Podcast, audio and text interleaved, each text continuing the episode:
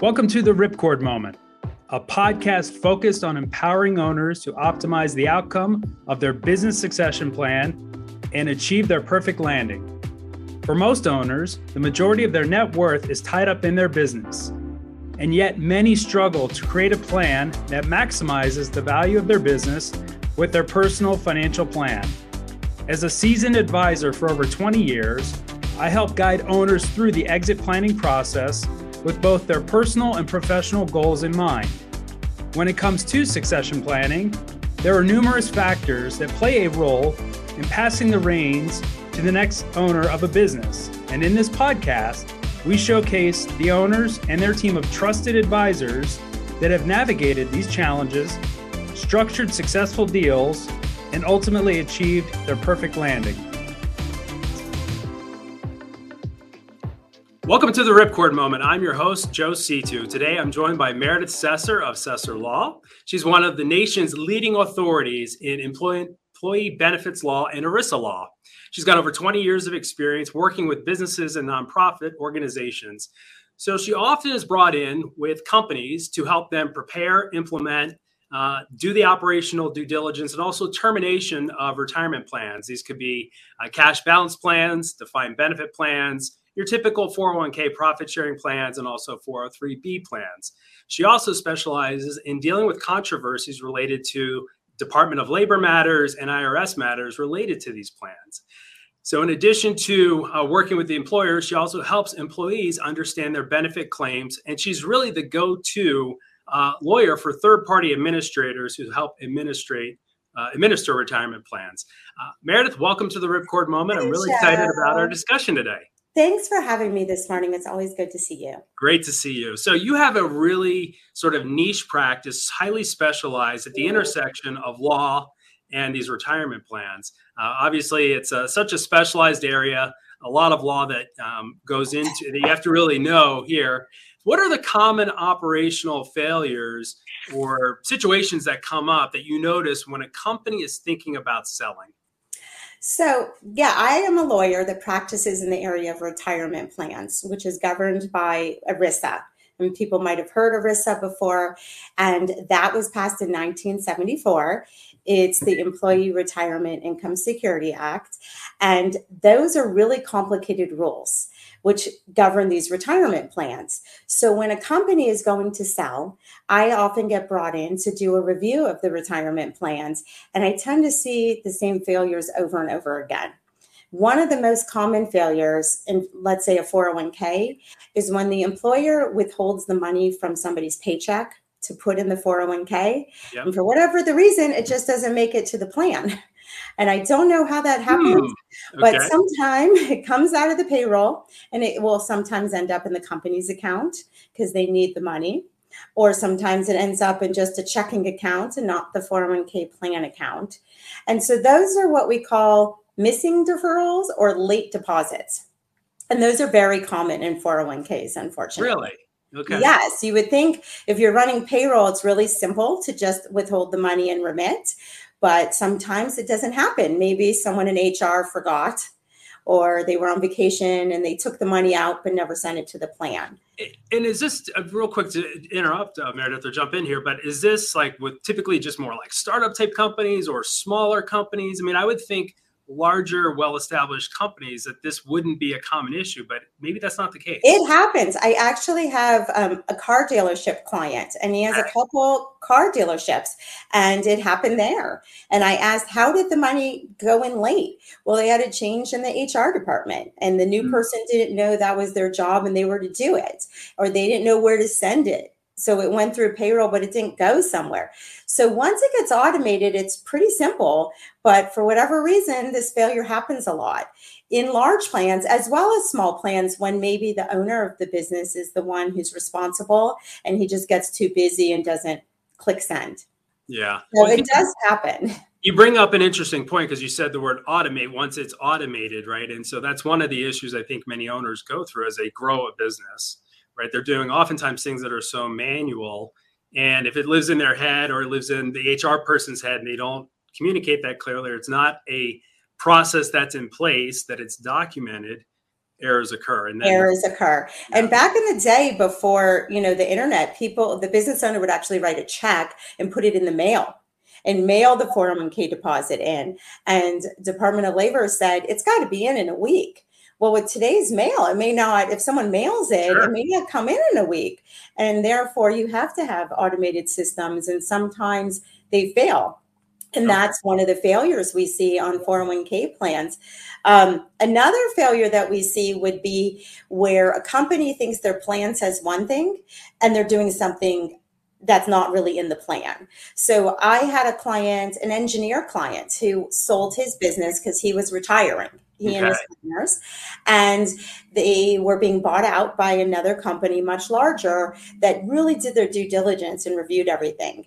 And they found some employees who were actually in the plan and the plan document did not provide for them to be in the plan they shouldn't have been in the plan they were enrolled but they should not have been in the plan based on the guidelines of how the plan was written yes and i've also seen the reverse where people exclude employees from the plan saying mm-hmm. well you know they're part-time or they only came in you know i paid them hourly or, or whatnot and so they excluded them but they should have been in the plan so those are mistakes you can so find. Now let's take that a, a level deeper, which is a, what is the impact that this has on the business owner? What sort of liability do they face? What penalties are they dealing with for being out of compliance? So being out of compliance means a few things. One, there's a cost to correct. So in the case of not putting someone in a plan who should have been, the IRS requires the employer to come up with the money to put in for that employee. And so there's a cost to that, plus interest on the late money that should have gone in. Um, there can also be excise taxes if the IRS says it's prohibited. The worst case could be the IRS says the 401k plan is not even qualified and all the money's taxable. Is oh, income. wow.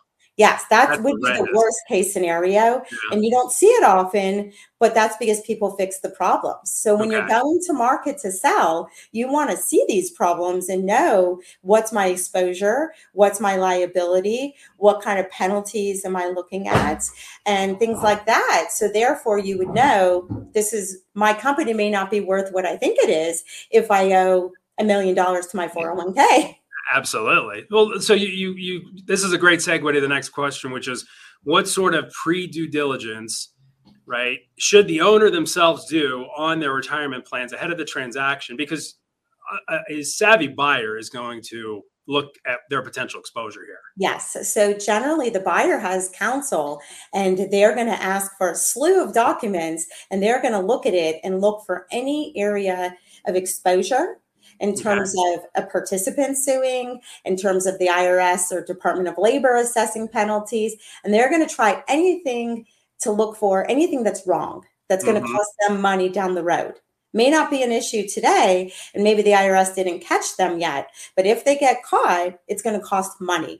And nobody wants to buy a company unless they're aware of these issues. So, what we recommend is that before you go to market, the, the seller should do a due diligence review. Hire an ERISA lawyer, get all the paperwork together, look at it, and see what's going on. No different than a wealth manager would want to look at the assets of a company. You right? Sure. Yeah, absolutely. So it sounds like you're saying essentially do an audit. Audit, the plan, audit the plan. Do, a, do, a, do an audit of the plan to make sure there's not hidden errors that are going to come back to maybe blow up the deal, or if the deal gets done, come back to be uh, you know some sort of liability that's hanging over exactly uh, the seller. Um, personally, as, as an ERISA lawyer and not an M&A lawyer, I would hate for a 401k plan to blow up a deal going through. And right. so my goal is always to find a way to make sure this deal goes through and take the 401k out of the picture. So often you can say, you know what, we're going to terminate it before we close, you know, sell the company. We're going to fix it before we sell the company. Mm-hmm. We're going to spin it off to another company so it's not the buyer's problem. So there's ways to deal with it if you know it's there. So you bring up an interesting point this idea of having to deal with it and some of the remedies there, like maybe going and terminating the plan. But it, with what has been passed in California with the new requirements for businesses through like the Cal Savers program to offer mandatory retirement plans for uh, for businesses to their employees, how does how does an owner navigate potentially shutting down their plan while they're thinking about selling their business, but still be in compliance with the new California laws. Yes, it's it's interesting. We we sold a company, or I was involved with the sale of a company this year, and the client did not have a retirement plan. Which, as you know, in California, they needed to have one and should have signed up for Cal Savers. Mm-hmm. So we immediately got them enrolled and started the plan, so they could at least when they sold say that they had it.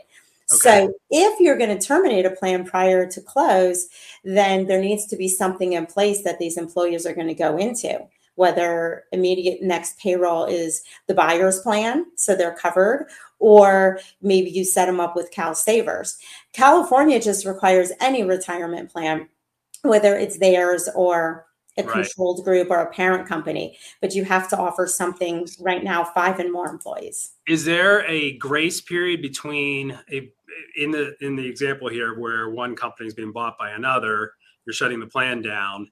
Um, beyond one payroll period, I mean, are you allowed a 30 day grace period or a 60 day grace period or, or no? Cal Savers has not addressed it as to uh, what period of time you can be without a plan. Okay. But typically, if you had a plan, you would have filed with Cal Savers to say, I'm exempt meaning I don't have to do Cal Savers because I have my own plan. Right. Now, if the employees are going to switch payroll, they may have to meet, wait 30, 60 days to be eligible for the buyer's plan. So that would be legitimate if they have to wait a, a waiting period.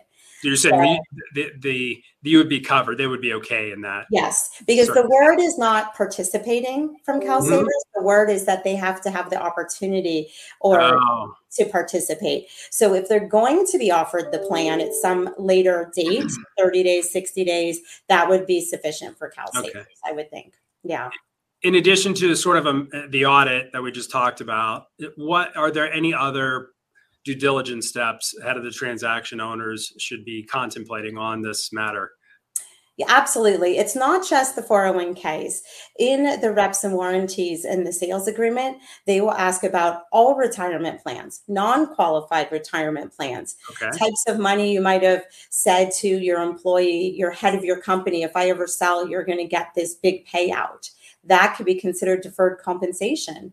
If somebody is going to get, um, certain health benefits. They want to know about health benefits, premiums. So it's all benefit plans that need to be looked at that the M&A lawyer should request and have an ERISA lawyer review.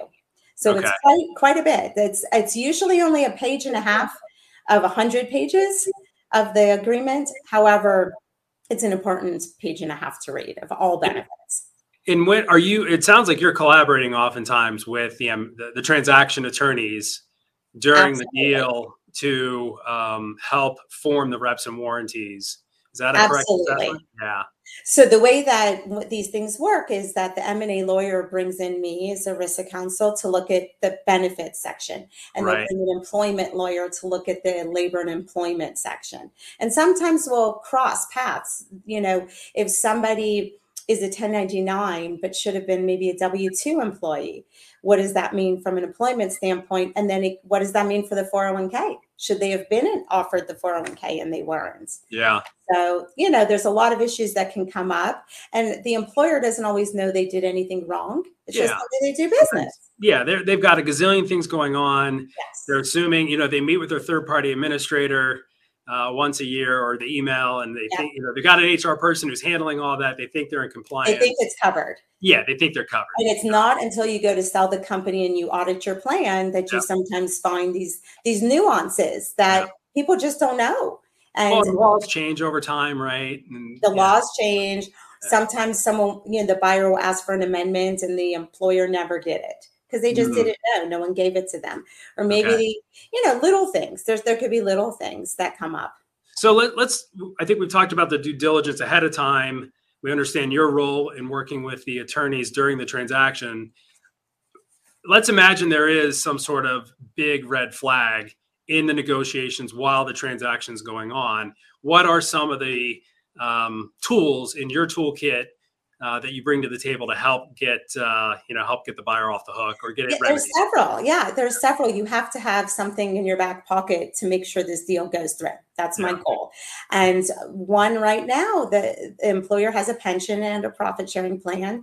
And because of the market, the assets have gone down quite a bit. Yep, And he's not in cash, he's in the market, sure. and he's about $900,000 short in the plan. Meaning it's and- underfunded by that amount. underfunded Okay. about 900,000. Yeah. And so we're adding in um, a rep and warranty that says it will be held in escrow because we can't pinpoint the money. If if the assets go up, maybe that 900 goes down to 800. But Okay, if the assets go down, he may be on the hook for more and the buyer doesn't want to be on the hook for that. That was that. his plan. Yeah. So we'll put in escrow a little bit more and make a deal that says he'll fund this thing and it's his responsibility. And are you carrying back some sort of? Is there like a note that's attached? There. Yeah, it's in escrow and it's all in writing that says Okay. he will get back the difference. And Okay. if we estimated wrong, he's liable to fund that that amount because these were his plans and they don't want them. But are, I guess my question is: Are they in an example like this? Is the the seller required to fund escrow 100 percent by the closing? He is, and Okay. we will have it. We will have it in escrow by the closing, Okay. which will hopefully be in the next week or so. Yeah. Um, that's a simple thing to fix. The harder ones are when you need IRS approval. And so Mhm. often what will happen is we will go to the IRS and say, we screwed up. We know we screwed up. We're coming to you before you catch us, and we want to fix this. And for a small fee of maybe $3,000, you can enter what they call a voluntary correction program. And the IRS will, will look at your mistake and how you propose to fix it and say yes or no. And then that will give the client a letter that says, yeah, you fixed the plan, you're in compliance. Let me just pause you there real quick because this sounds a little more complicated. Is that Yes. a situation where you're making that recommendation, or is the buyer imposing this on the seller as a condition for closing? How does that work? Usually it works both ways. Often the buyer will say, we know you have this liability, Okay. and therefore we want you to go fix it. And so we'll propose it and say, we want your sale to go through, so we will go fix it. You know, sometimes it's as silly as I've had a client that didn't, they had multiple companies, and one of the companies forgot to sign the plan document, but yet their employees were in the plan. To be in a plan, you have to actually adopt it and sign it. Sure. So it could be as silly as they didn't sign it. They just never, some, nobody told them they had to sign it. So we would go to the IRS and say, we're sorry, but we have this subsidiary. They're in our 401k and they never signed it. We're going to sign it now, five years late. Is that okay? And they Mhm. say, yes, sign it now, five years late. Now we fix the problem and the buyer's happy because the problem's fixed. If you didn't fix it, then the IRS could argue they should have never been in the 401k because they never signed it. So now you have five years of contributions that weren't allowed, Yeah. all because this client didn't sign the plan. Happens with a lot of times with doctors if they hire a new partner and the Mhm. new partner is incorporated. So you've got a partnership of medical corporations. And now a new doctor comes on, a new partner, and he wants to be in the plan and contribute, but he doesn't sign up for it. He doesn't adopt it officially. But yet he's putting money in. That this is happens. where we have to have really good third party administrators, Yes. right? And you have to call them to tell them we have a And, new well, there's got to be communication between Yes, the client and their, sometimes it's both their advisors. Absolutely. Yes, the administrator's like, I had no idea you had a new partner. Yeah. And then if I knew, I would have given you the papers. Yeah. But they don't always know. And Okay. so basically that that can be fixed. And a buyer is going to see that right away that you know it's missing. Have you seen um, a situation where the errors were so, I guess, egregious, or they were just so bad that it actually blew up a deal, an acquisition, or sale, or close? Okay. I, I did have a bookstore. It was a small bookstore owned by an individual, and she was retiring. Mhm. and she had a pension plan and for whatever reason there was the liability if i recall was $7 million so that was a huge amount of money that this pension had $7 million owed to it and the deal was off the table they said there's no way Yeah. And so we ended up being able to use another corporation of hers to take that plan Okay. so that when the company was bought out there was no plan anymore and we dealt with it somewhere else so Hmm. she funded over time okay. but almost off the table as soon as the buyer heard that number because that's a huge liability to take on for a bookstore or for any company for that matter. Well, you know, you bring up the word liability, which I want to pivot to our next question, which is we talked a little bit about fees and penalties, but what kind of exposure um, does a company have for these failures related to a retirement plan? Because the, the owner is a fiduciary, correct, Absolutely. right? To the plan. So, yeah. you have fiduciary liability. Okay. Um, you have fiduciary liability for choosing investments. If you're choosing bad investments, sometimes mm-hmm. clients go outside the funds and buy startups or real estate or things that just tank that what they didn't look into, but their next door neighbor said it was a good investment, so they relied on them and bought it. So you're a fiduciary to that and could right. be liable for losses. Uh-huh. Um, I have a guy now who's liable for $450,000 in investments he made with everybody's money that he never really researched and it didn't perform. And it's been 10 years and it's earned zero. It's wow. worthless. So he had to restore that. Um, there's liability. DB or DC type plan? It was a profit share. That was a profit sharing plan. Was it? Okay. Yeah. It, and it just, you know, about a million in assets and he took half and loaned it to startups that just never performed. Wow. Um, yeah, and you can also be liable criminally, which is shocking because you, you wouldn't think 401k in criminal, but I do have clients that if they steal money from the plan, mm-hmm. so they're taking it out of 401k accounts because they're the trustee and maybe using it personally, that's theft. Or if you refuse to pay employees because you don't like them. Sometimes people say, well, this employee stole from me, so I'm not going to pay them their benefits. And if you don't pay them and take their money, that can be theft also. So there's all different liabilities, whether it's monetary or criminal or fiduciary breaches. So even though it's just a 401k, it's it's a big deal and oh, it's got yeah. liability with it.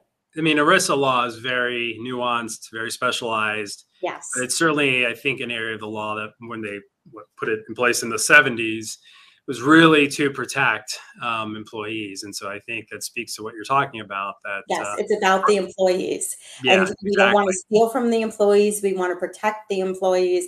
We want to invest their money prudently, prudently. and we want it there when they retire. Yeah. Well, we you know. Meredith, we uh, gosh, our time goes by so quick here. We uh, we call this the ripcord moment because I'm a firm believer that when an owner goes to uh, sell their business or some sort of succession event, that it is a once in a lifetime event for most owners, not all, unless you're a That's serial true. entrepreneur. And it's like uh, that ripcord just can't fail. Uh, and this is certainly an aspect of um, their business that impacts not only them but their employees, their their staff. So, what are two takeaways that every owner should contemplate doing sooner than later uh, if they're going to have some sort of succession event? So, two takeaways as an ERISA lawyer to uh, um, a seller is engage ERISA counsel just to do that due diligence review so that you can make sure there aren't any liabilities or fiduciary breaches or unknown costs or something hanging out there that's not in order. Because if you can do it before you go to market, it can be fixed. And when the buyer comes in, they're not going to see anything. They'll see that there was a mistake and it was fixed. And let me ask you on that because I know one common thing I hear from owners all the time is I've got a million things to do. This yes. is not the top of my priority list. You know, we have an HR, whatever. You hear all the excuses, but so maybe quantify for the audience, like what you know, what does an audit take in terms of roughly the amount of time?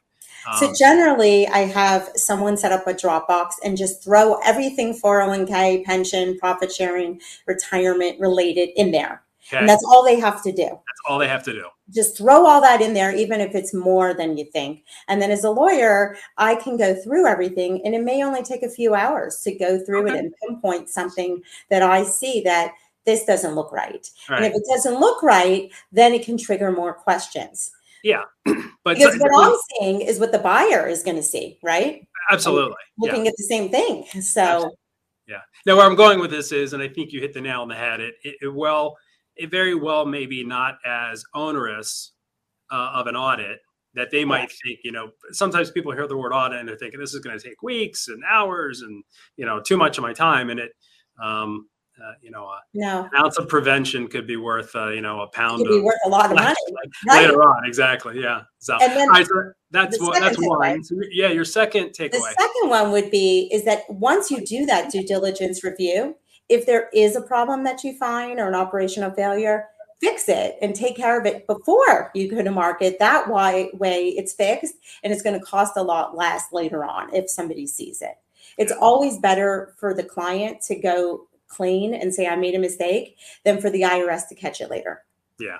You know, Alright. the sanctions are much more later on. You know, a few thousand dollars to fix a mistake versus 25,000 later is a big difference. Yeah. That's a So huge those are my two takeaways. Okay.